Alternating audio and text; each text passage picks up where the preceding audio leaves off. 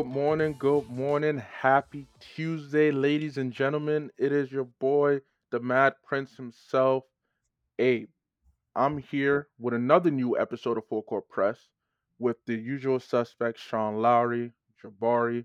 Appreciate you, gentlemen, for being on today. How are you guys doing? Good, man. Good. Can't complain. Same, bro. Great. I can't complain. All right, love that. I can already tell you now that the audio for this episode is about to be a lot better. My audio files looks great. It was way too low. I had to raise it up. I do apologize to listeners. We will get better. You know, it's been a while since I've gotten back into the podcasting thing. Um, so, gentlemen, opening week has concluded for the NBA. For most teams at the time of this recording, we usually record on a Sunday, drop on Tuesday, right? At the time of this recording, most teams have already played their about half the league has played about their third game so far. Um, by the time you hear this episode, everyone would have had probably three to four games under their belt. Small sample size, of course. We have a long season to go. However, we have seen a lot of things we like and don't like. And so, gentlemen, we're going to get into it. Last week, in episode one of this new season of Full Court Press, we each gave three things, teams or players that we were looking forward to during this season. They had a chance to put on a show for us so far. So, Sean, if you recall, last week you offered up Cleveland and uh, how Cleveland would look. Cleveland has played some games. What are your thoughts so far on your Cleveland pick and how they've come out to show this show you this season? Um, yeah, like like you said, I, I picked them to make the playoffs this year. Um, it's been a little bit of a mixed bag. Um, Mitchell's doing what I expected him to do, score. Um, my biggest concern, honestly, is is I know they have a LeVert starting, and I would actually, if I if I was coach, I would actually think about starting um Isaac, uh, what's his name, Okoro. Um, probably butcher his name, my fault, but um, just because he's a he's a defensive presence. I'm gonna correct you because he's he's you know he's African Okoro? Nigerian. Oh, okay, go ahead. Go ahead. Isaac Okoro Okoro. Well, I I'm can't just- look. I can't roll my tongue and all that. Eh, So Okoro. I'm- Yeah. Look, look. I just need you to put some respect on the Nigerian. You know, them Nigerian players are coming out. look, They, I them understand African bla- players are coming out and showing the league what's up. Look, They first of showing all, y'all what's up. I'm 42 percent Nigerian. Okay, so I I I understand that. I forgot you told me my that. tongue. Okay, Mhm. so um, but no, but uh, was it Levert is shooting like I think like 32 percent from the field, right? So he's not offering anything offensively, and for sure nothing on defense. So um, especially when you have a smaller backcourt, even though Garland is hurt right now. Um, hopefully he's back soon. I, it's nothing serious. I know. I think something with his eye. I can't remember the exact details, but um, it, it's no structure damage or nothing like that, which is great.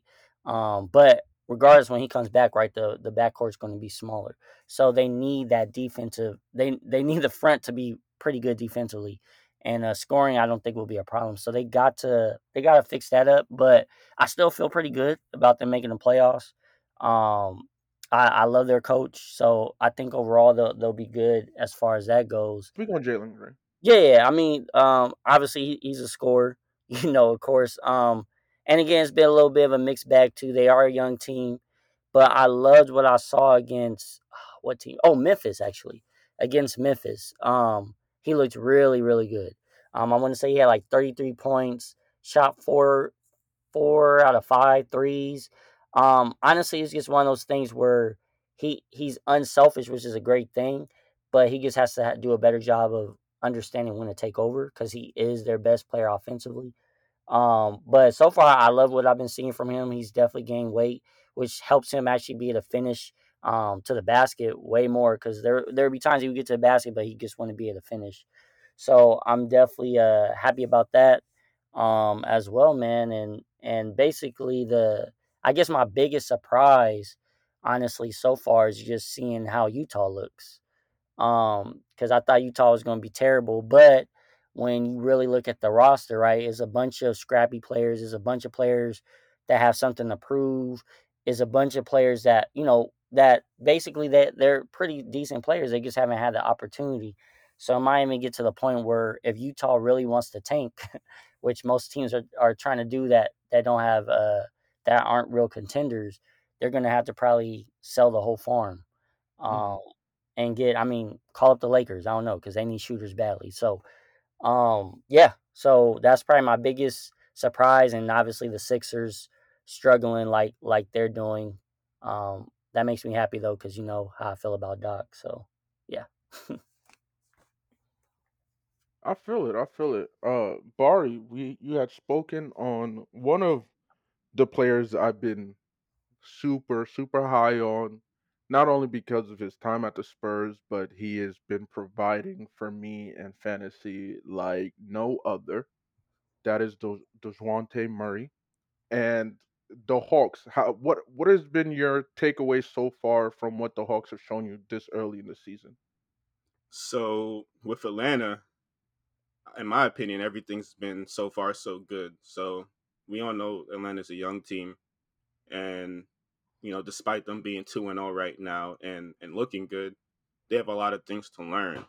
But just on the Dejounte Murray pick in his first two games of the season, he's averaging twenty points a game. Uh, I want to say like ten assists and maybe like seven, six rebounds. Uh, he's just coming off of a near triple double, 29 and 9. He did have seven turnovers in his second game. So, you know, it's, it's certain things to adapt to. Um, when to be the scorer, when to be the primary playmaker between him and Trae as a backcourt. Um, but they can be very dynamic, and, and we've seen glimpses of that already. So, um, I'm pleased with the pick. I'm pleased with Dejounte as a as a pick to watch out for, and and the Hawks. Like I said, they're two and zero. Um, it's not two strong teams. It's only Houston and Orlando, and their record for the next let's see three games is pretty weak. We got Charlotte and then a back to back with Detroit. But after those three games, we got Milwaukee. So, um, with Atlanta, um, um, it's it's gonna be interesting to see how they play the teams that are above 500 and more sp- specifically how they play the playoff teams. But so far so good, like I said. Can can I can I since you since you took my Hawk pick, right? Can Mhm. I uh weigh in on on the Hawks, right? Yeah, Since go for it. to be a thief. um, um, no, I was gonna say, man, I, I really love what I, am seeing from the Hawks as well. Um, and I remember there were some people questioning how it would work, which I didn't have that. I didn't have that issue because they're both playmakers. Um, people that actually watch the Spurs would know that Murray is a playmaker. But I love the fact that the Hawks is actually running a lot of pistol action, right? Where they're having uh, Trae as the screener.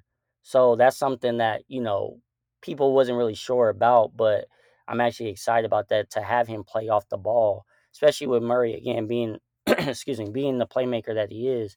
Um, and for those people that don't really know, like, okay, what is pistol action? It's basically just early offense between the point guard and the wing player most of the time. I mean, well, yeah, Murray can play wing as well. Right. Um, but yeah, with the basically with the post player at the top of the arc, and basically the uh, like for example, Murray would be dribbling it towards Trae, and Trae would set up a screen for Murray, who then would basically receive a, a flare screen from like Capela on the weak side, and that would be to free up Trae um, for either a shot or a floater at the basket. So just for those that's not really sure what what I mean when I say pistol uh, action, but I love the fact that they're doing that because that's something that I feel like Trae would flourish. When when I talked about him, and I remember a lot of people gave me a hard time when I said I'm not saying he's Curry, but he his game is very similar, right? That's what Yeah. I said when he first came out, and so the fact that they're doing that um, is very encouraging because I, I felt like the blueprint for the Hawks is to try to have some type of similar uh, uh, built or build their team similar. I'm sorry to um, the Warriors, and so with that being said you know, you guys can you guys can grill me all y'all want on this. I really I really say it now. They are one of my predictions for the Eastern Conference Finals. I'm gonna say it now, right? Look, so if I'm look, wrong, to- y'all can y'all can to grill. your credit, to your credit, um, you brought up just the motion that the Hawks have been using early on in in this season, and if anybody looks at Atlanta and you really go back to when they started playing well, it'll be pretty much when they got Nate McMillan back as as a head Mm. coach, and that that directly speaks to to the plays that they're running. He- It's like Nate McMillan has an understanding of his arsenal. He knows the players that he has, and in my opinion, the best ways to use them. So I think that was that was a, definitely a good point to make there. Yeah, And to be honest, it's like you mentioned, it's paying dividends. Um, when the move was made, when the trade was made, I was excited because it released pressure off of Trae. I thought that was the obvious, obvious thing um, most people expected. Is not only do you get a playmaker that can relieve playmaking duties on Trae and get some of that attention off him, but you also have a better defensive guard to take care of the opposing playmakers. And so far, that has been perfect to a T. Dejounte Murray already has nine steals in two games. All right. The first game he dropped five, and then against the Magic he dropped four. On top of that, here's the other thing too. The playmaking has been impeccable, but if you just want to look at the numbers, in the two games that the Hawks have played, Trae Young has 13 assists each. Murray has 11 assists in the first game, nine assists in the second game. So both of them are are feeding and feasting off of playmaking to to the rest of the team, in the sense of you now can't just focus on one player. You can't be like, oh, you know, if we get the ball out of Trae's hands and force the other team to shoot, it, it is what it is. Murray can get niggas looks too. Murray Yeah. can easily do that. And so when you have these two point, you have two guards who can get you double digit assists on damn near any night, basically. He one assist short from ten in the second game versus the Magic. But um I do have early concern. Uh, we know that Trae Young is a volume shooter. That's his game. So far, he's taken 22, 24 shots in the last two games, already over 40, but he's only shooting 30%. Are we concerned? He went one of nine from three against the Rockets. He went four of 11 from three against the Magic. Are we concerned? Should we be concerned about the shooting efficiency, or should we Um, should just toss that up as that's just part of his game?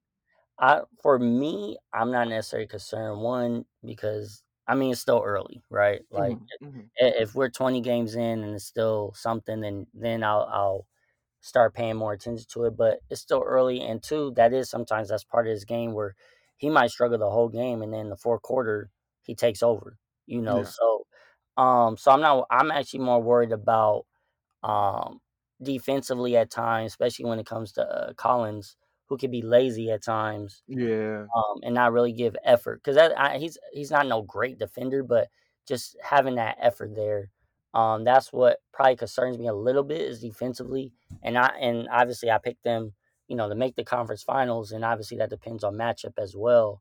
But I think for them to be able to um, get at least to that that far, I think. Uh, Murray, I already know Murray's going to do his thing. I think Trae is too, but I think everyone else has to really buy in defensively um, for that to happen. So for me, I'm not too concerned about it. Um, but again, check, I'll check in in in, in 20, 25 games. I'll, I'll definitely let you know if it's because you know me, I'm big on habits. So Yeah. Yeah.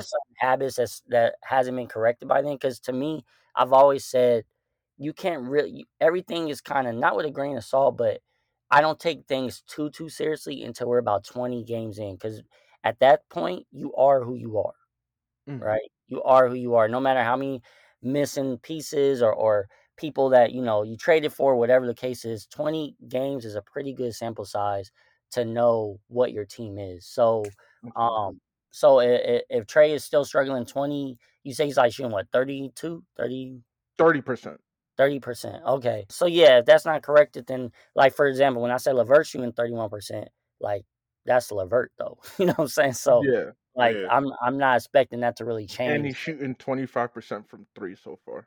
He's But the five for thing, like, like the like what you just asked, Sean, it's it's it's in Trae's play style. I'm not Mhm. saying it's in his play style to shoot bad. Not only is he high volume, but but he's also taking difficult shots. Yeah. Um. Yeah. So and and and the last thing I'd say is he's he's the main person the opposing defenses are scheming for. True. So you know, like I'm not trying to give Trae excuses, but we we we're gonna expect some bad shooting performances in the regular season in the playoffs. We've seen it already, and I think we'll continue to see it. But uh, it, it shouldn't be a concern un, until it becomes like a a ten game streak of of bad shooting, or you know something. You know, he he can definitely be on and off. Let, let's just say that. Yeah. And to be honest, too, I mean, if if anything, just from this small sample size, his poor shooting is clearly being masked by Murray's, you know, playmaking and Murray's efforts because Yeah. it, you see you see your star player shooting one for nine, seven for twenty two, one for nine for three, seven of twenty four from the field. You expect like, all right, it's it's likely a losing performance. You know, Yeah. probably not doing so well. But again, the key acquisition of Murray is it's you know, Sean, when you say that you see them in the ECF as one of your teams, I I I won't be surprised if it happens. I won't be surprised because I think Murray can this offense can be good enough to get there. Their Yeah. defense has gotten a bit better. And, you know, I jokingly said this to Brian Lewis in the group chat. I said, wow, this may be the year where uh, John Collins doesn't have to worry about trade rumors because he is definitely flourishing offensively um, with Murray there, right? Yeah. But like you mentioned, defensively, he's lazy. And when we get to the halfway mark, uh, close to the trade deadline, depending on what this Hawks team looks like, if their offense is constantly clicking but the defensive is lacking, do you think we see John Collins move for a defensive piece? I I mean, I would have moved him last year. So Well, he he Okay. wanted to be moved last year at, at Yeah. a point, at a specific point, and then I think that was you know they they got on the same page. Um, Collins, like Sean said, he can be lazy at times, but he also has, I mean, his ceilings is really high. He can hit a shot. He's extremely Yeah. athletic, despite being what six ten, or you know whatever his his actual height is. But like he Mm. can do a lot with with with what he's been given. It's just you know can he be applied for an entire 42 minutes 38 minutes however long he'll be on the court Mm. so um, it'll be interesting to see but you give up collins for a defensive piece that's a four and then you have a defensive piece at the five like what's your team going to look like like you know you don't want to become too predictable also so i think it's in their best interest to to to try and at least make this team work especially Okay. considering that they're they're extremely young too Yeah, they are. They definitely are. So, and, and to and to um your credit as far as the shooting woes or, or to all of our credits, like him shooting, you know, 40 percent basically is what he's done so far in his career. But what I will say, I remember when my Clippers played him, this is when he was a rookie and he shot terribly. And you know, everybody was like getting on him, and I think Patrick Beverley spoke on it. He was like, they asked him like, "Oh, this team's young. You know, why why were you guys so aggressive?" He was like, "Man, even though Trae Young, you know, I forgot what he shot. He shot something terrible, but he was like, we literally schemed for Trae Young. Like that's who we schemed for. Um, and they had different players. I forgot who they had at the time, but basically since he came in the league, you know, what I mean, everyone knows like, hey, don't let this dude get off. So to Jabari's credit, like they're constantly scheming, uh, uh, like basic game planning for Trae Young, just because we know, like if he's hot, he's hot. I mean, the Knick fans know. Yeah. Oh, wow. Yeah, they do. They do. But yeah, no, I, I totally agree. And like you, like we, we all in agreement for sure. Murray to Atlanta is probably one of the best things that could have happened to this team. Could have happened to Trae Young. Yeah. Um, we'll see how uh they get things going. Um, and we'll definitely be checking back in after you know about twenty games uh to see if the habits are established and if they're good habits or if they're poor habits because that will determine what they do at the trade deadline and that'll determine whether uh, that ECF prediction um could could be in danger or could even be a, a smart ass pick. Um, because I'll tell you this right now, when it comes to my ECF uh, uh prediction, just off the first three games, look, Celtics are right right in there, and I mentioned the Celtics all right because right it allows me it All right. allows me No, to no. Let me no, let me it makes with that. sense. Let me help. It makes you. sense. No, you don't need to help me with this. Let me talk about this. So Paolo Banchero from the Orlando Magic, it was, and it and was, let's and let's talk about how. Let's, yes, we will. We gladly will. And so I will start off with his most recent game, which was game his third game of the season, which was against the Celtics. The reason I want to bring it up um, this game against the Celtics is because the Magic at the time of this recording are 0 and 3. Um, there are a few teams who are 0 and 3. Yet I want to give uh, Orlando credit for this 0 and 3 start because they've lost by less than uh, double digits in two of the three games. They lost by four in their first game versus the Rockets. They lost by 10 in a contested game versus the Hawks. Murray had Murray came in clutch with some playmaking for them to uh, close out the Hawks, and then they lost by six to my Celtics. Um, Paolo has been consistent in all three games. He's scored 20 or more points in all three games. Remember, this is a rookie, the uh, number one overall pick, and he's been looking good. The reason I want to focus on this Celtics game is because um, while my Celtics are off to a really good start offensively, um, defensively we we have some things to clean up the Magic played us tight. This was not a blowout by any means. This was not an easy win for the for the Celtics. Um, the Magic are scrappy. They're not playing scared. Paolo for sure has was not playing scared. At one point, uh, Tatum had Tatum demanded to guard Paolo late in the game. Tatum demanded to guard Paolo because Paolo was making his shots with relative ease. You know, he's not shooting any crazy efficiency excuse me. Um, he's he's shooting about thirty. Uh, overall, he's shooting forty percent, but the last two games he's shooting about thirty three percent or lower. Um, but again, he is getting his shots. He's getting his points. Twenty seven points game one, 20 points game two, 23 points game three. This is from your rookie starting at the four. I just want to give Paolo flowers. Um, when it comes to rookie of the year talks, a lot of people have him as rookie of the year favorite, rightfully, rightfully, rightfully so. Not me. But uh, I I know not you. You I'm I'm excited to hear yours, but I know there are definitely. Um, let me not get it twisted. I love Paolo Banchero, which with a, a lot of you know typical fandom of a of someone who's a Duke fan, right? But this class of rookies, there are other rookies that, and we can even get into them um in a bit. But there are other rookies that have been showing out, uh, such as Bennedict uh, Mathurin in Indy, uh, Keegan Murray in Sacramento made his debut recently after coming Yeah, off had COVID he had a protocol. great debut. Yeah, so there are there are definitely rookies out there who have been providing, but I just want to say that Paolo has shown me a lot in the three games so far. I'm loving his confidence. I'm loving his ability to score from almost anywhere. And you know, while he's not the most efficient shooter right now, that's gonna that's gonna come with time. Honestly, that's gonna come with time. He is clearly the number one option on this Magic team. And while this Magic team is 0 and 3, and they might end up they, they most likely will be a lottery team, I do like the effort and uh the scrappiness that I'm seeing so far because that's something you we haven't said about our Orlando team since honestly Dwight Howard was there. Uh, to to be honest, the Magic have been good since Dwight. So um, yeah, yeah, I just want to give Paolo his flowers for that.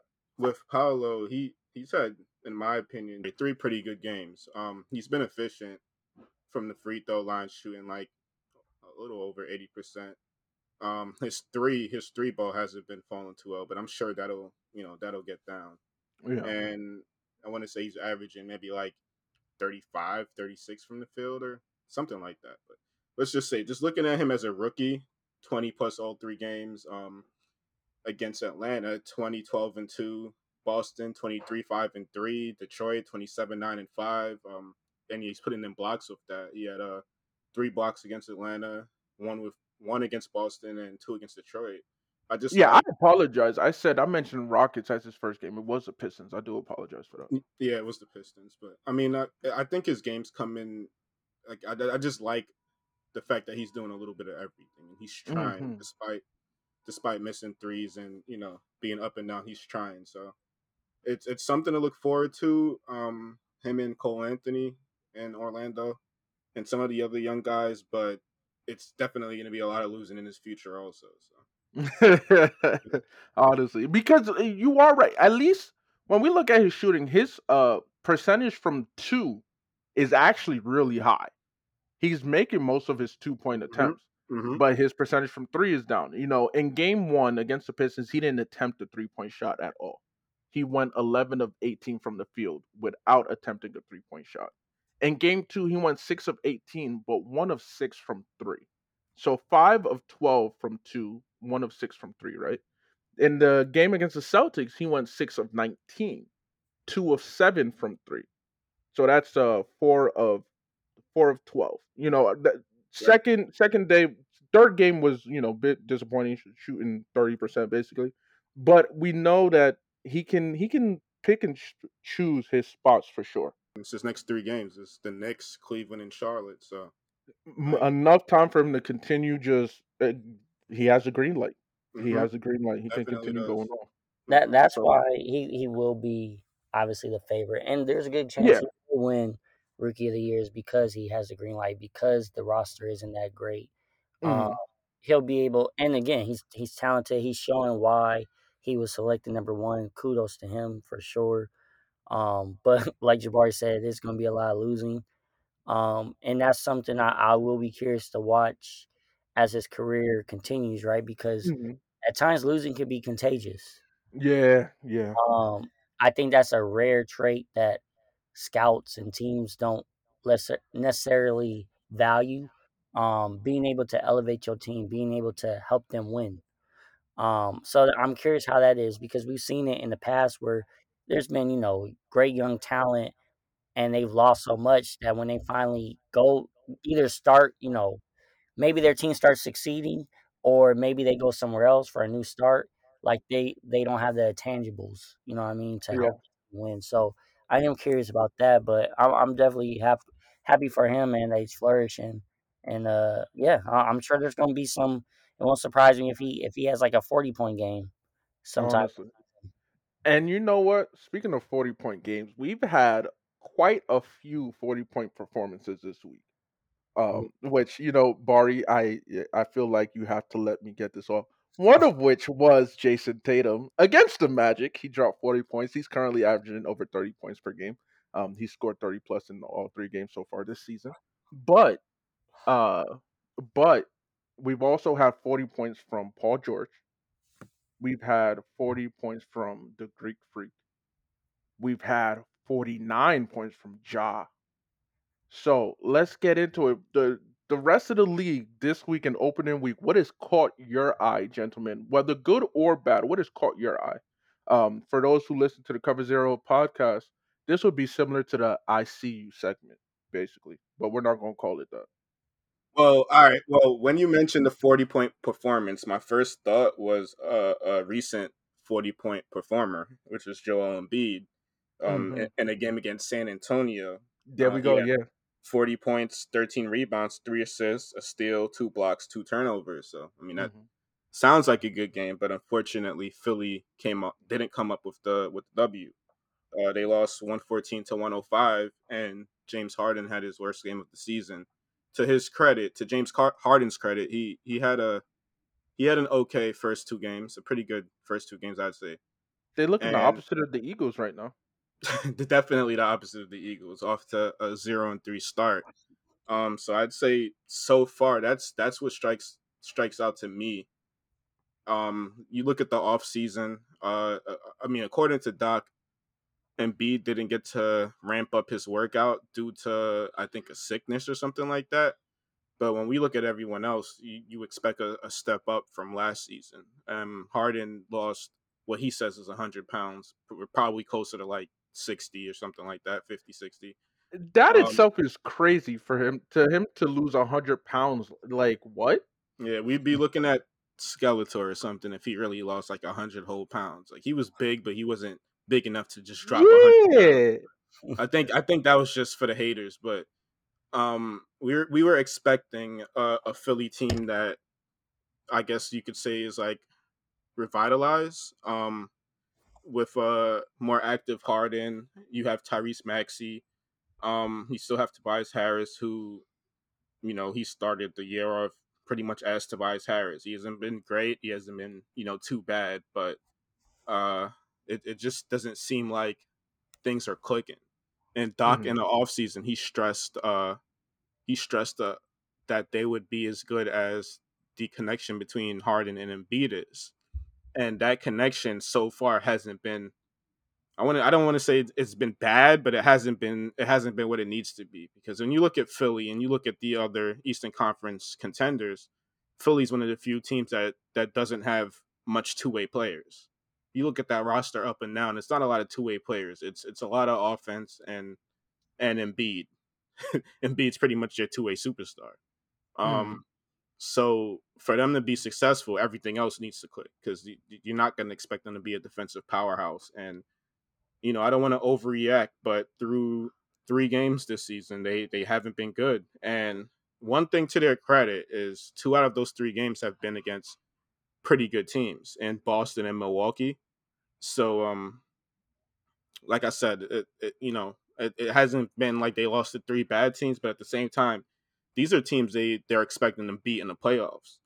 And then a third team, San Antonio, I mean, Gregg Popovich himself said, "Don't bet on us this year." So to lose to a team to lose to a team like that is just, I don't know, like that. That's that's what struck out to me. That's what's glaring to me so far is is Philadelphia. I expected them to start out a lot better than they have.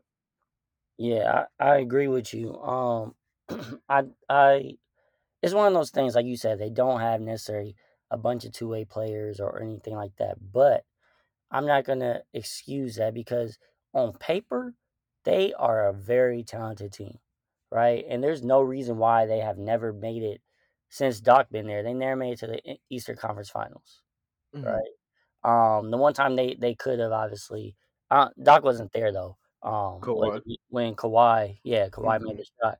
But there's no reason why this team, like just like any contender, we we say with the Nets, we say you know Clippers, uh, well Suns made it, but you know Suns, all Memphis, all them. Well, we'll say, hey, this is this is where they should be at. So going down the second round, first round isn't good enough for this team um, at all. And James Harden to me um, is one of those things like I, I it almost felt like like okay, this is the revenge tour. So I'm about to shut everyone up. You know, I took a pay cut, right? Um, to try to so, show that I'm unselfish. I want to win, so that's why they was able to get Tucker and and different people like that. Um, but at the same time, I feel like it almost was like I'm gonna play my game, and everyone else just has to get in where they fit in, right? Um, I can't remember the statistic, but he's taken like some ridiculous, like 200 and like 60 more dribbles than Maxey, right? Um, as a team, like as a as a eh, or some some crazy like that than and then I forgot some crazy amount more than he's taken like than the NBA or some some some crazy like that, which basically tells you that he's just dribbling and pounding the ball like he's back in Houston right? And so that's the issue right there, especially if Doc is not going to hold him accountable and say, "Hey, we need to we need to actually go inside out, right? We need to feed Embiid." I know Embiid went went off the last game, um, or against the Spurs, but one one thing is James Harden. What I think he shot like four for eighteen that game, so yeah, he was terrible. He, he was terrible. So it was kind of like okay, I kind of have to feed by default. But also too, not not to just get on James Harden. Embiid, I know. Uh, I think Jabari said something like he was sick or someone couldn't get conditioned, whatever the case is. But that's always been the issue in Embiid. That's the problem. Like his conditioning's always not been where it should be. Um, and I know it's been because he's been banged up at times, but there's no excuse where I think it was like the the game was tied up or something, and I cannot remember. But some some tall Euro white dude, I don't know, literally grabbed the rebound right in front of Embiid and put it back up. Right? Embiid just looked at him like, bro, what are you doing? And I think though that was more so because he's not conditioned. And so, you know, Embiid, I, I'm putting pressure that's on Embiid. Exactly, that's exactly what, what the situation is, though. I think you're talk, talking about um, Jakob Poeltl or whatever. Yes, yes, yes. Thank you, thank you. And mm-hmm. and right after that game is when Doc you know, made the excuse for Embiid saying um he didn't have time to get back into his, you know, the shape that he's supposed to be in because of I don't know, some undisclosed illness or something. But, you know, like you said, it's been a trend with Embiid, so we can't we can't really give him that excuse. Yeah, yeah. And if that's the case as the as the coach, if that's the case, then then okay, you need to same thing that you see, you know, what what the I mean, he's not injured, but still, do what you gotta do is best for your team. With Denver, you know, uh was it they sat Murray I think it was like a back to back or something like that because he's coming off the injury, right? Kawhi, uh, John Wall, right? Different teams are doing that. Like, hey, at the end of the day, we want to make sure you're good. Like even when Kawhi was against the Lakers, right? They sat him at X amount of time so he could play pretty much the whole fourth, right? So if that's mm-hmm. the case, as the coach, if he's quote unquote not conditioned, then okay, sit him down and play him the last six minutes of the fourth or whatever the case is, so he can close out the game because he is your best player. Um, but it's just a, it's just some issues that I, that I see uh, when it comes to that, like I said, James Harden, thinking he's he's I get it, he wants to prove people wrong, but at the same time, don't do it um, at the cost of your team, right? And then again, Mhm. Doc, because I know because Doc was the coach for the Clippers, he loves his vets and he loves making excuses for them. Um, so it's just one of those things. I I, I I'm not going to make no excuses for them. They need to get it done. That's what it is. So it's very early. They still have time to, to get it done. But James Harden, you asked for this. You wanted to leave the Nets because you felt like whatever they they don't work as hard. Whatever. I forgot when he was trying to take shots at at at uh, Brooklyn and stuff like that. Okay, well this is your time to show it then. Like come come and play, you know. And same with Joel Embiid. Hey, you got Ben Simmons gone. He's gone. He quote unquote, you know, was an issue as well. Doc Rivers, you can't use him as a scapegoat anymore. So y'all gotta get it done. Like that's just what it is. So when when we talk about the 76ers, you know, who are off to an 0-3 start, the opposite of the Philadelphia Eagles, um, under the influence of Doc Rivers, the one-time uh, NBA champion back in 2008, when most of the listeners here have barely hit legal age or were under legal age. When we talk about the 76ers, uh, I am hesitant to put so much blame on Harden. Um, because it's you knew what you you know what you're getting with him. And while last year Harden had a very non-Harden s type season, part of that was due to the rule changes, part of that was due to just the drama of being in Brooklyn and then going to Philly and everything that entailed there. But at the start of this season, when are we going to talk about the 76ers and the rest of the players who have not been consistent? Such as, you know, you have you have a lot of familiarity with this player, Sean, Tobias Harris. I got a player to talk about if we want to hold the others accountable. And this, I don't know if this is to talk more about the player or to talk about Doc because he can't. The player can't exactly control how much he's on the floor.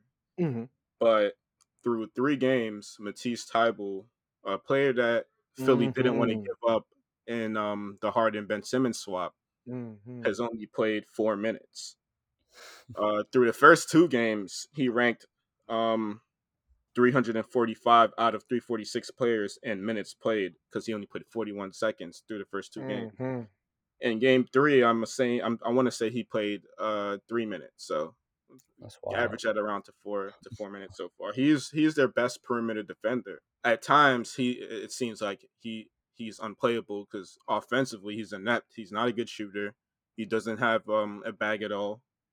So it seems like Doc's decided to just not have him in the rotation early on. But this is a guy that that played last year, despite having offensive woes. He, he he's definitely played last year.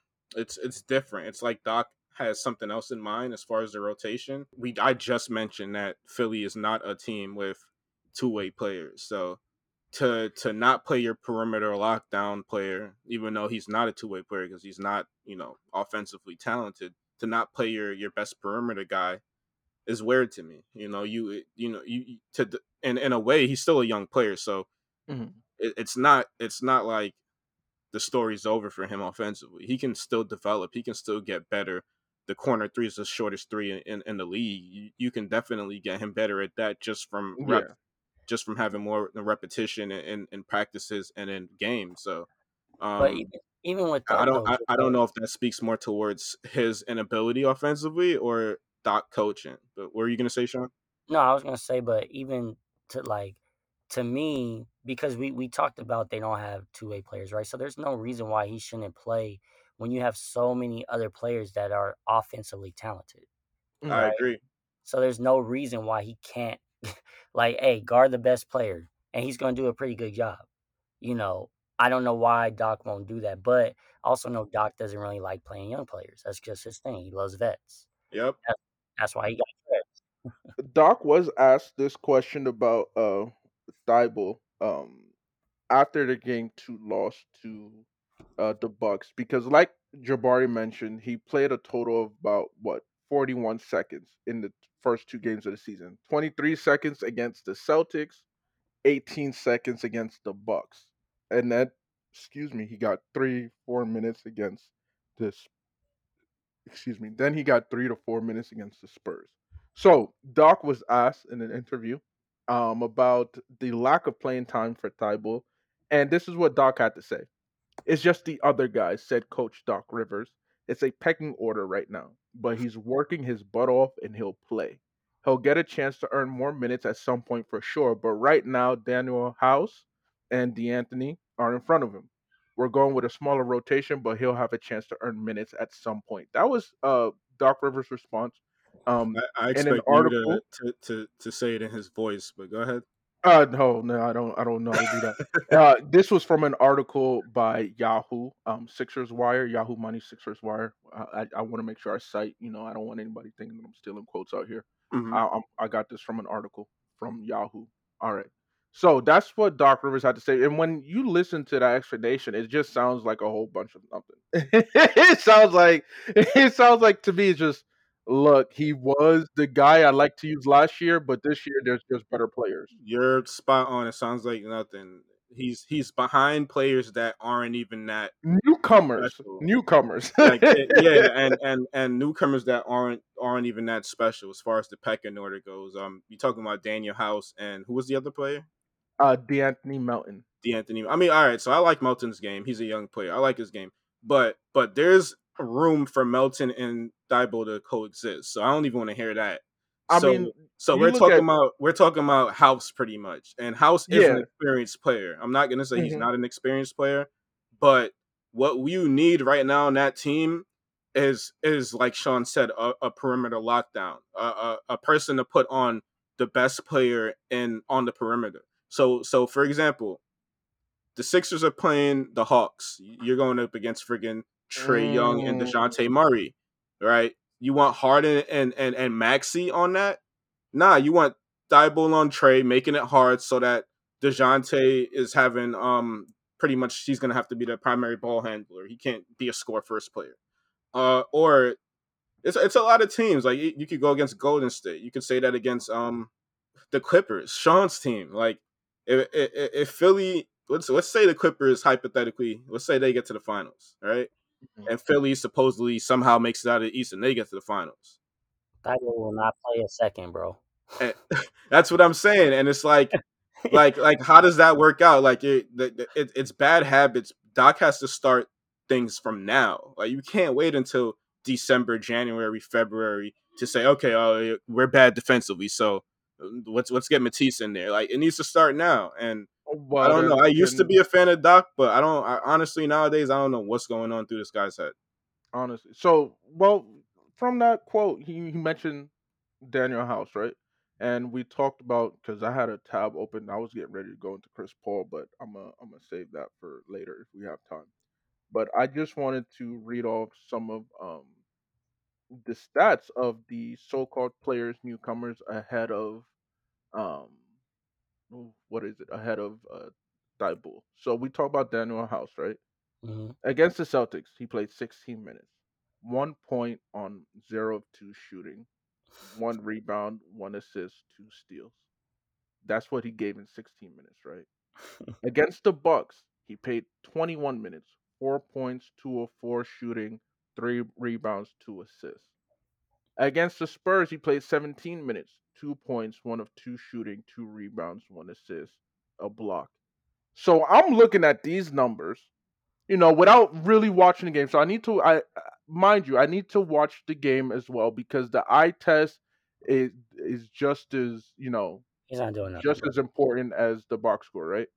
But I'm looking at this at, at the stats and and what is House doing that is so much better than Thybulle? because you know House is not a defensive stalwart. Nothing, nothing. And, and and as bad as Thybulle can be offensively, I've seen him hit NBA threes, I've yeah, seen- I've- I've- and and especially after the Harden trade, I've seen Harden get him open looks because it's Harden's job to make life easier on a player like Thybulle who's not great offensively, and I've seen that happen from time to time. I'm not saying that like he's a great player all of a sudden, but but he's hit NBA threes. He's not Ben Simmons, so I don't I don't I'm not understanding this sitting him down thing, punishing him thing. I know he works his ass off in practice because that's how he plays when he's in the game. And in his in his limited NBA time, he's had clutch blocks and clutch steals on star players already in in what two years of time with with barely any minutes. So I don't see why he's in in in in jail, but it is what it is.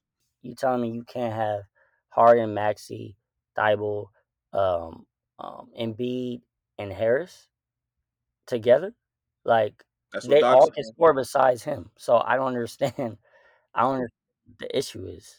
So I read you Danuel House stats, right? And I'm gonna read you the Anthony Meltons. We'll get some last words and then we'll move on, right? So Melton against the Celtics, 21 minutes, five points, two of four shooting, one steal.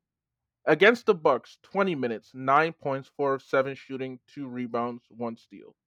Against the Spurs, 16 minutes, zero points, 0 for three shooting, three rebounds, one assist, two steals.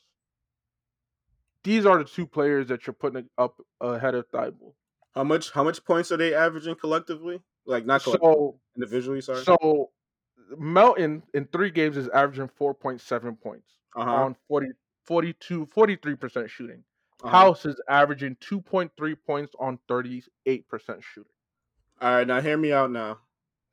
In the 2021 2022 season, on average, Matisse averaged 5.7 a game, 2.3 rebounds a game, 1.1 assists, almost two steals, and a block.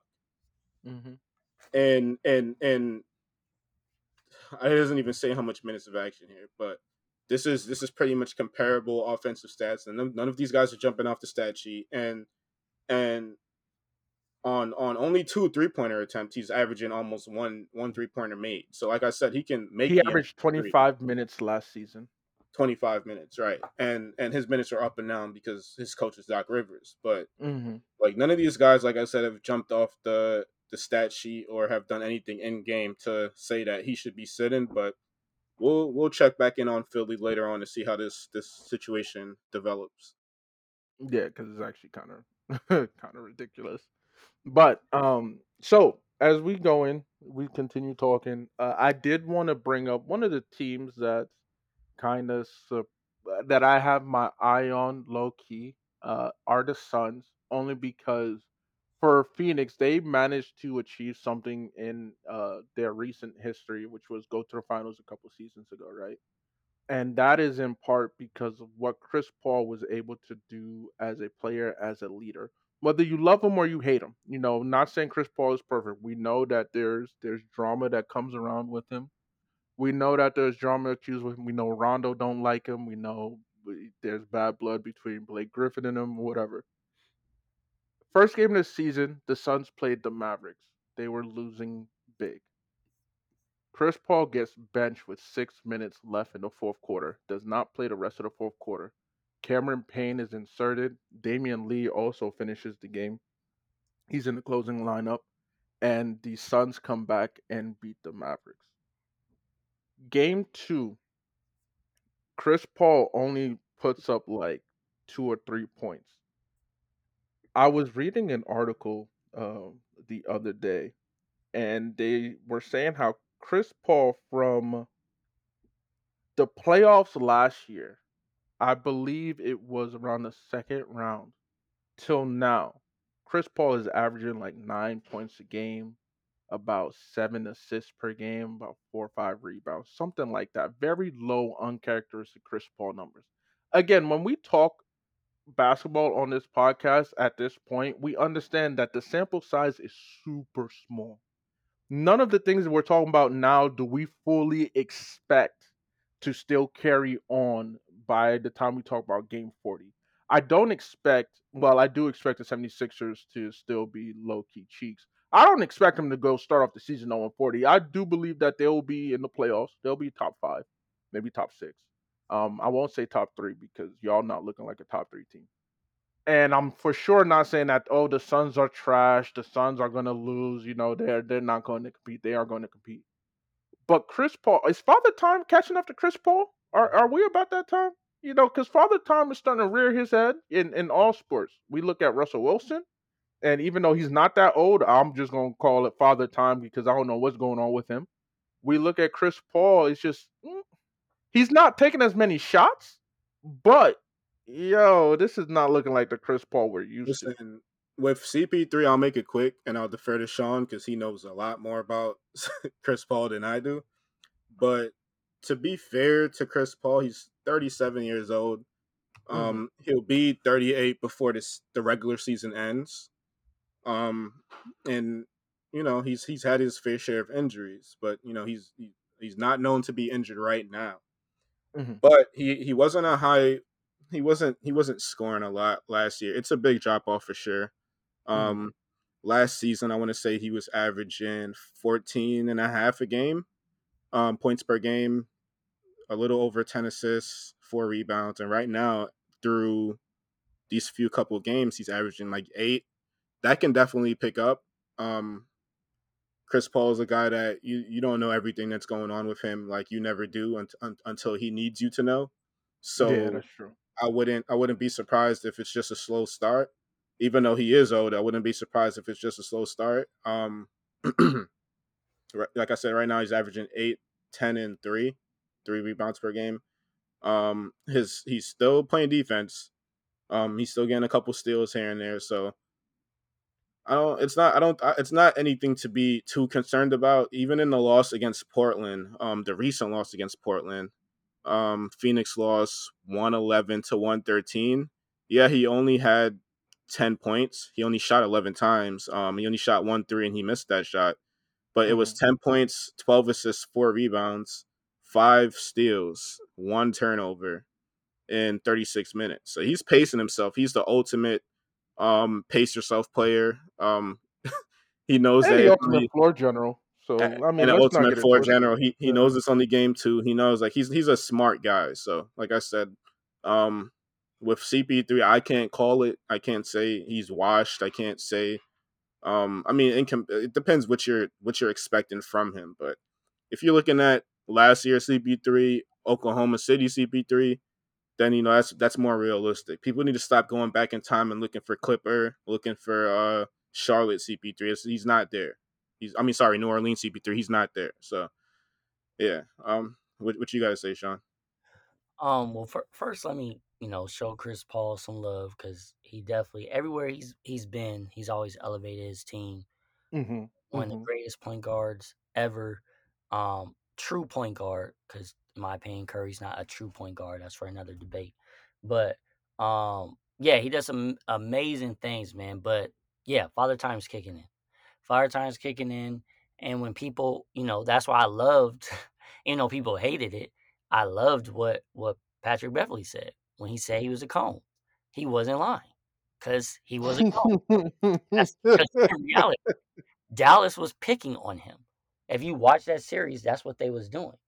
So, you know, it's it's it's just one of those things, man, where um he's not going to be because it's it's weird, right? Statistically, Chris Paul wouldn't necessarily be um quote unquote the best player. But I felt like he was the engine. He always was the engine mm-hmm. and he Mhm. was he was like the leader of the team, no matter where he's been at, right? He wanted Blake Griffin to take over with the Clippers, but he couldn't, so he was forced to take over, right? Even when he was with the uh, what's it called? He went with the Rockets, right? Remember, Chris Paul was out and James Harden folded, right? Um, actually, in that in the series before he got hurt, he was looking like the best player on the Rockets Mm-hmm. you know, and then even with OKC, and then he went to the Phoenix. But I just think, yeah, that that's why I think Phoenix is taking a step back this year. Um, in my opinion, it is a small sample size. I do think they're going to make the playoffs, but it will not shock me if they are fighting for a play-in. Um, because I don't see them higher than the sixth seed personally, because of it's going to be a lot more on Booker's plate. Um, he's definitely a scorer, but can he elevate his team? And so again, like I mentioned earlier, not everyone can do that, right? Um, Yeah. some people just, oh, I can get my bucket, I can get mine, but they can't elevate everyone around them, which is hard to do. That's why, even though as great as Bradley Beal is, it's been like I, I like what I've been seeing from him this year. So we'll see what the Wizards do. But it's been hard for him. He's been balling, but his team's still been, you know, coming up short. So I'm curious to see if Booker can now take more of that that leader role and take more of the of the low. I mean, it's not like they don't have talent. They have Ayton too, even though Ayton probably don't want to be there. Um, got Ayton, you got Bridges, right? They got they got some people there that that they can you know lean on to for leadership and, and for the points. So I'm I'm curious to see what happens. But as far as um, he's for sure taking a step back. He's 37 years old. He's also really about 5'11. I know they have him like at 6'1. You know, and just think about all the all, all the falls, all, all the times he's gone against seven footers, Yeah. right? Even him, Mhm. you know, playing defense against it'd be crazy. You see him playing defense against Kevin Durant, Paul George, like whoever needs to be defended, he would take on that challenge being that small. So, you know, it's one of those things, man, where he's a, he's a great player, but um yeah, like th- there's a reason why they won when when he went on the bench. It, it just is what it is. But with that being said, I do think he will play, regardless how he plays this season. He will play his best in the playoffs for sure, Mhm. or the play-in, whatever they're in. He will come and deliver. Is I don't know if everyone else will, but I, I believe he will. He will do his his best to to put the team, maybe not on his back like he used to, but he'll he'll he'll try to uh, you know ha- have a little small piggyback ride, I guess, for a little bit until his back goes out. No, I feel that. I feel that. It's common knowledge that people are expecting them to tank. They're expecting all of these teams that traded their stars or that you know are in bad situations to tank for um Wembanyama and Scoot and all these guys. But the thing with Utah is with Danny Ainge at the helm at GM, um, they have a lot of picks. They've traded for a lot of picks, picks that I can't even get into right now. I will probably clarify this um in a later podcast, but they may not necessarily have to tank to to even be in play for these guys with the amount of picks that they acquired in the both the Donovan Mitchell and Rudy Gobert trades. So I just want to acknowledge the Utah Jazz's play so far and Lauri Markkanen, who came over from Cleveland, who w- started with the Bulls. Um, he's looked great. First game against Denver in a win, 17 points, four rebounds, four assists, two steals, one turnover. That's in 33 minutes of play. And in another win against um, Minnesota, defeating Rudy Gobert, KAT and them boys. He had 24 points, 13 overtime. rebounds in overtime, 24 points, thir- 13 rebounds, five assists, a block, and only one turnover, and a, and a nasty poster on Rudy. So um, that's that's. I just want to acknowledge Utah and Lauri specifically, and I got Lauri on my fantasy team, so I appreciate it. Hey, The yeah. the thing about that though, I, I would be highly upset if I was like the GM for Minnesota. I'd give up the farm just for you to beat me with with, With- leftovers. Right with I'd the leftovers. like, Jordan Clarkson dropped 29 in that game. yeah, we know we know he's a microwave. Yeah. He's a mean, Kelly microwave. Olynyk had 21. Like you mentioned, Lauri Markkanen had 24 and 13. hmm Uh, Mike Conley had 12 points, 11 assists. Is it, one thing's for sure. When I look at the box score for both their games, uh, so let's go to the first game of the season versus the Nuggets. You have one, two, three, four, five, six, seven players in double digits in that Yep. Nuggets game. hmm Collin Sexton led the team with 20 points. Then you look at the Timberwolves game. M- Mind you, of course, it went into overtime, but you have one, two, three, four, five, six players in double digits. So if you can continuously have six to seven players who who can get you 10 plus points, that that speaks to the team play, in my opinion, because that means everybody's getting their looks. It's, it's it leads to uh more unselfish basketball. And mind you, while we know that this is technically like, yeah, Jazz are tanking, I look at Ainge and his resume. It's been a long time, if I remember correctly, since he's ever tanked. You look at the, especially since when you look at post 20, 2008, since um that is the coattails that a lot of uh, Celtics fans and Doc Rivers fans like to hang on to. But you look at the teams that Danny Ainge has been in charge of since 2008, we've never really done a full reset, no matter what moves Right. were made. Now, Right. mind you, we also never got rid of the farm.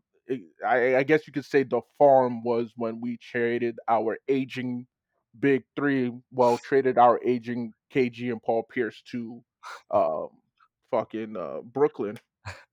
but we've never, you know, been like, hey, yo, Jayson Tatum, you out of here. Jaylen Brown, you out of here. Because those picks are what led to that. This team is competing. This team also has some youth on it. Are we going to be surprised if the Jazz end up being a competitive back end play in type team? Is are we going to be surprised if if Ainge is able to pull that off with the Jazz? Yeah, I don't I don't see that. I don't I'd see still be surprised if that happened. Um, I don't see them being um a end playoff playoff team. I guess I'd have to double look at how things are lined up, but I honestly don't see them being a a, a end playoff team, playoff team. And I guess I guess a lot of teams are tanking this year. Um, both openly and discreet. Mhm. So Yeah. it's going to be interesting to see how the standings do play out. But um, it's early. Let's just say it's early right now. And though they've traded their star players, their star core, um, they're still they still got a lot of good players. And these guys are not just going to go out there and tank. Like they they they don't have an investment in in this team besides going out and playing basketball, and they just so happen to be winning. And I think Mhm. that's all it is right now, pretty much. Um, Fact. yeah, Yeah, I think they have. I think, like you said, Jabari, they have. You know, these dudes have pride, and this is their jobs, right? They don't want to get embarrassed. They want to go out there and compete. On top of that, they thinking about it. Okay, we're showcasing, you know, our talents for the next team, right? Mhm. Um, if they're free agents, or if maybe they do get traded, right? A, a contender wants to trade for them, so they want to go out there and, and really showcase themselves. But no, I don't think that. Uh, I don't think they're going to be in the play-in. You know, they might be like I don't know, I'll say like the 12th seed or something, 11, 12 seed. Um, but I want to say real quick too, it's it's it's a talent what you do, Abe. How you just fit in the Celtics. On top of that, take a shot at the Nets at the same time. You think I don't hear those things, but I do. Jabari, I don't know if you know, he be just he be he be jabbing you, bro. He be jabbing you. know. even I know. don't even know what you're talking about. I don't, I don't know what you're talking about. it's no secret. There's a hell of a lot of Laker fans. The Lakers have started off zero and two. Um, these episodes drop on Tuesdays, but we record on Sundays. And right now, as we speak, the Lakers are playing the Portland Trailblazers. They had a, a decent lead on them in the fourth quarter. Right now, um, right now it's a tie game. It's a 104, 104. And we got to that point because Portland was down. I want to say Portland was down two. Dame just hit a, a deep three to put them up one. Um, I don't know what's going on here. They're The challenging. Lakers just tied it. yeah, the Lakers just tied it. Lakers just tied it on a LeBron dunk, and the Blazers took a 60 second timeout. So we're at 104 104 with second, seven seconds left in regulation. We're gonna take a, a look at that to see if the the Lakers go down to zero and three to start the season, and also that would put um I put Portland at a a three and zero start because they beat Phoenix and Sacramento in their first two games. So we're, we're definitely Dame gonna is already up to 41 points. That. Dame Yeah, Dame Lakers are cheeks. Lakers are cheeks. That's that's Dame something else, and and like Sean said, the Lakers definitely are cheeks right now. So we'll we'll, we'll update you with that in a in a few. Um, yeah, honestly. But but I since I don't want to talk about that that team that's not very good right now because everyone else talks about 'em, I do want to talk about something I am excited about though, and that's um was it the Nets and Bucks? Um, they play Wednesday. yeah. They play Wednesday, and I'm excited about that one because it for two different reasons. For the Bucks, because obviously they don't have uh, Middleton, so I want to see how how they're gonna react. Um, and I want to see too how Ben actually when it comes to because in the preseason was it Ben? I think Ben, ben Simmons actually was locking down Giannis. Um, so I want to see how that's gonna be, and I want to see uh actually the Nets. I want to see how they how they look, um, because this is a good test for them. It's a very good test for them, especially with. I'll be honest. At least for me, I haven't been super impressed with the Nets yet. I mean, it's still early, um, so I think them. But basically, what both teams um, could go to the finals, right? Some people pick the Nets, some people pick the Bucks to go to the finals. So I think that would be exciting to see who uh who comes out on top on that one. That's a good point. That's a good point. Um, actually, yeah. Since since we're talking about it, let's give Jabari, you and I, let's also give our games of the week that we're looking forward to, and and I'll uh, follow up Sean's with tonight, Tuesday night, the day you're listening to this. We have a primetime game on TNT of the Dallas Mavs in New Orleans. Now, mind you, Sheesh. this is my game of the week so early in the week because the Pelicans have been looking good so far, right? Yeah. We have a healthy Zion, an efficient Zion playing with us. Uh, Brandon Ingram has not dropped the ball. CJ McCollum continues to to provide. In their first game, all three players scored 20 plus points. First game of the season. And we all know what the Mavs will give because of Luka. We all know Luka is Luka magic, whatever you want to call Luka. Luka's going to do his thing. But this Pelicans team, the thing that I liked about them is that towards the end of last season, after the CJ McCollum trade, this team continued to fight. They were scrappy. They ain't give up. We Brandon Ingram ain't no punk. We know that for a fact. He ain't no punk. he gonna continue giving these giving you these buckets. And for them to start the season the way they have and still show like, yo, this team, they're scrappy, they're young, but they have so much potential. They're exciting to watch. Of course, I'm looking forward to that game um on on Tuesday. I'm looking forward to that game for sure. Uh hopefully, you know, we'll see they might be uh 3 and 0 because they do play the Jazz Sunday night at the time of this recording. So, you know, on Tuesday it'll either be 3 and 0 or 2 and 1. But definitely that Mavs Pelicans game is my game of the week. I'm looking at it because I want to see how these these young cats continue to thrive, especially on prime time. Especially on prime time. But I also want to see how Dallas responds to all the talent and the youth there. Um, you know, the Mavericks themselves have changed up their roster a little bit. They got rid of some familiar faces and they continue to uh, kind of just do their thing. But that's my game of the week. Bari, what about you? So I'm also going with a, a Pelicans team, and that team. I'm sorry, that Pelicans game, and that game would be against Sean's Clippers. Um, oh, that- real quick, Mhm. the Lakers lost. Oh yeah, yeah. The Lakers lost. Jerami Grant bullied AD and LeBron final seconds. Um, we'll talk about Jerami Grant probably next episode because he's definitely a new acquisition from Portland and he's had an interesting start with them. But Portland three and Portland three and zero, Lakers zero and three. Go ahead. Yeah, yeah. You got the you got the trail you got the 76ers who are 0 and 3. Ha. You got the Magic who are 0 and 3. Y'all scrap, you know. Shout out we to Paolo. Magic, but yeah. And now we got the Lakers 0 and 3. Oh my goodness. You guys are officially the 14th, 15th seed. Um, all the Lakers fans at this moment, that's where you guys currently rank. You guys are at the bottom. You guys are a lottery team if the season were to end today. Can you Well, imagine? Uh, all right, let's not let's not dig into in too early, but basically, I wanna I wanna just say my my pick of a game to watch this week would be the Pelicans Clippers on Sunday.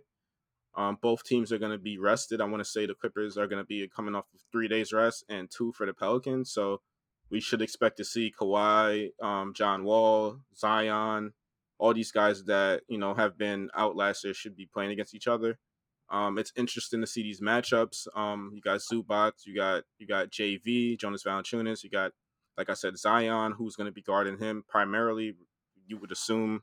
Um, honestly, I have no idea, but you know, just to see how Ingram performs against you know the the Clippers defenders who have length.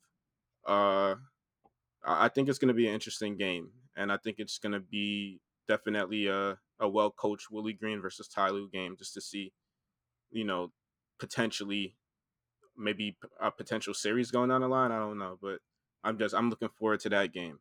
Um, Well, I, I have a confession. My Mm-hmm. confession is I don't want to see the Pelicans in the playoffs. They scare me to death. They scare because of their athleticism, um, because of their youth. team. their youth, yep. Yeah, like it's it's not a good match another reason why too I'm not big on Memphis scares me, but not as much as the Pelicans. Um, especially with you know having um CJ now having well Ingram's been there, but CJ Zion being healthy, um, they just cause a lot of problems. Um, as we saw too, right in the play in, even though um Paul George didn't play in that game, like we were still competitive, but also you could say Zion didn't play, right? So Mhm. um, so yeah, I definitely think they're gonna be a a real contender. Like if we can pretty much face anyone besides them, I know that sounds crazy. Like, well, you would rather face the Warriors? Yes, I would rather face the Warriors, but just because matchups, right? As we know in the playoffs, is always about matchups, not necessarily the talent. So yeah, I, I'm curious too because I want to see what Lue's gonna do. Obviously, I know he's not gonna show everything because it's super early and there's no need to. But I'm just curious to see, um, basically, if there's anything that we can kind of expose that we can uh, use down the line, you know. And, No, I feel that and then because Maverick one out should be fun too. yeah, because Ingram is shooting fifty four percent on the season so far. You know, um, um, again, again, everybody we say that it's only two to three games, mind you, very small sample size. We're not here overreacting. Say, oh my God, the Pelicans they're going to the postseason. They're about to run everybody's Listen, table. listen, We're not they- saying that. They could say we're overreacting, but after they came to Brooklyn and stomped my nets, Kevin Durant said Brandon Ingram. Kevin Durant said Brandon Ingram, quote, is one of the most impressive players I've seen in a long time. So Yeah. that's other Yeah. and Kevin Durant is one of the most impressive players I've seen in a long time. So that's that's Yeah. high praise and I'd take his word over probably anyone's. So Yeah. No, honestly, honestly. So, um, yeah, so that wraps up our games of the week, ladies and gentlemen. Just to recap, uh, we have the uh, Sean. Can you give us your game again? The game that you're looking Uh, yeah, forward to, Bucks and Nets, just because that could be a preview of the Eastern Conference Finals. and what day is that this week? uh, that's Wednesday, so that should be tomorrow. Wednesday. Okay, so Wednesday's game, tomorrow's tomorrow's nighttime game. Sean Lowry recommends. Um, I just forgot what team you said. I'm not even gonna lie to you. Nets, man. Bucks and Nets, Bucks and Nets. Bucks and Nets. Oh, that's why I forgot it. Okay, all right, Yeah, I realize it. Uh, my game of the week is tonight. That is Pelicans uh, welcoming in the Mavericks, and then Jabari's game of the week. Please repeat and tell us what My day. game of the week is uh Pelicans versus Clippers, and that should be Sunday Sunday evening. Okay, so you have a Tuesday game, a Wednesday game, and a Sunday game. Uh, and we have a plethora of games out there. So by all means, keep an eye on those three games. We will be reacting to them um, the on the next episode. Probably not the Sunday game, depending on time of recording. Um, uh, Jabari's game we might not be able to react to, but we'll definitely be able to talk about uh, both my game and Sean's game on the next episode. Real quick, hey, real quick, Yes. I, I, just to get in, we could we could dive into it the next episode. Mhm. Um, I was curious because I know you mentioned the Mavs. Is he Mhm. your early prediction for MVP? my MVP favorite is actually Jayson Tatum.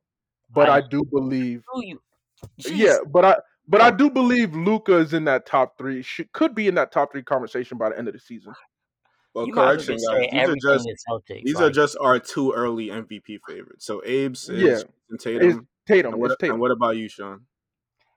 Um, I mean, mine isn't as biased as that man, but uh, That's crazy. mine is uh, and this is beforehand. Well, I guess you might think he's biased, but it's not. Uh, Ja Morant, Ja Morant, uh, because Oh, there's bias in there. You've been calling this man yourself for like ever since he came into the I league. There's bias. Hold on. How am I being nah, nah. This man just picked a bias ass pick. All right, listen. all right. Listen, well, that actually was going to be my pick, but luckily I have a backup pick. Um, so well, basically I'm co-signing Sean's. Um, I think that's a great pick, and I, I definitely, I like um Abe's pick too. I just think he's Oh, biased. that's what I thought. That's what I thought. I just think okay. he's biased, but I'm I'm a big fan of Jayson Tatum, and he started out hot. Of So my backup pick is going to be Giannis Antetokounmpo. Um, Mm, Yeah. nobody on yeah. his team can produce the way he does. He has no competition as Mhm. far as what he can do and what he can accomplish. Um, the game comes easy to him because his game he simplified it to just doing what he's comfortable with, and he's improved. Um, his shots improved pretty much every year. We can't really call it this year because it's too early, but that's my backup pick. But I definitely like the Ja pick, and I like the uh the Tatum pick. And my bias pick is Kyrie just coming out of nowhere and just turning back into just old Kyrie. Not KD. I would have picked KD over Kyrie. Kyrie got a lot more to prove. He He, he's he, he's it's a um, contract year, It's right? a contract year for him. Yep. Mhm, So mhm. I don't know. That's my hope. That's my hope. But I'm definitely liking the the picks that we have. So there's Yeah. a lot of teams that that have the uh the players that have the capability of just going off in a playoff series. Um, like I said, we spoke about the Clippers. You got Kawhi. You got Paul George. You got um with my team. You have um KD. You got Kyrie. With your team, you got Tatum, JB. Um, it's it's it's definitely a, a dangerous thing with these duos. With you know, a couple people can do it in, in Golden State. Uh, it, this the NBA is just is just fully loaded. Um, and there's a lot to look forward to this year, in my opinion. But that's why, even though I say Ja Morant, I think who will probably end up getting it and who the NBA wants to get the MVP is Luka. That's my personal opinion. I think they want Luka to get it. I agree for some reasons that I don't even want to talk about, but I agree.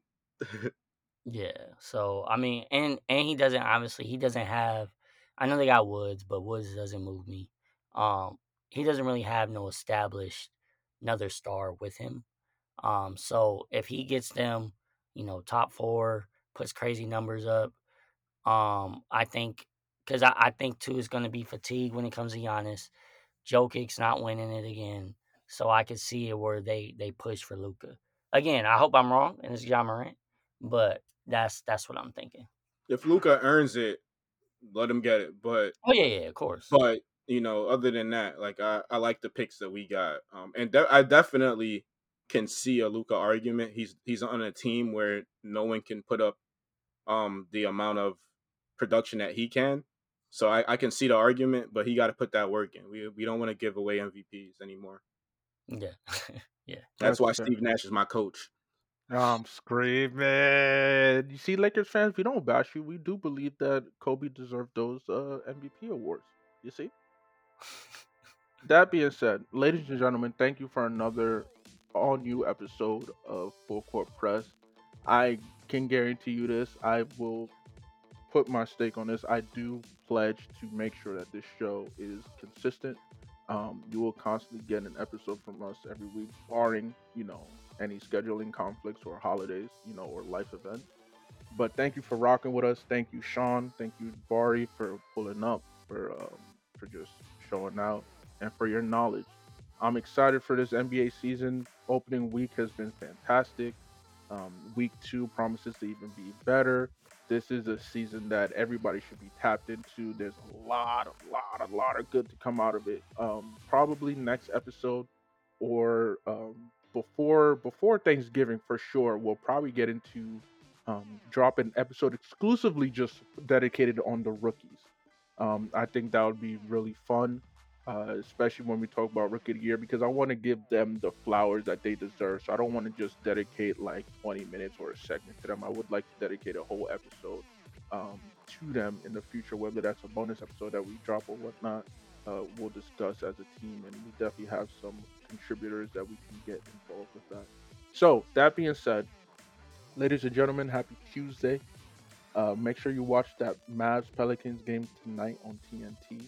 Make sure you watch Sean's suggested game of Bucks versus Nets tomorrow. Uh, most likely that's another primetime game. And definitely, definitely check out um, the Clippers uh, Pelicans. Pelicans game. Yeah, I forgot about the Pelicans game. Check out the Clippers Pelicans game this coming Sunday. Thank you again. Have a wonderful evening. This is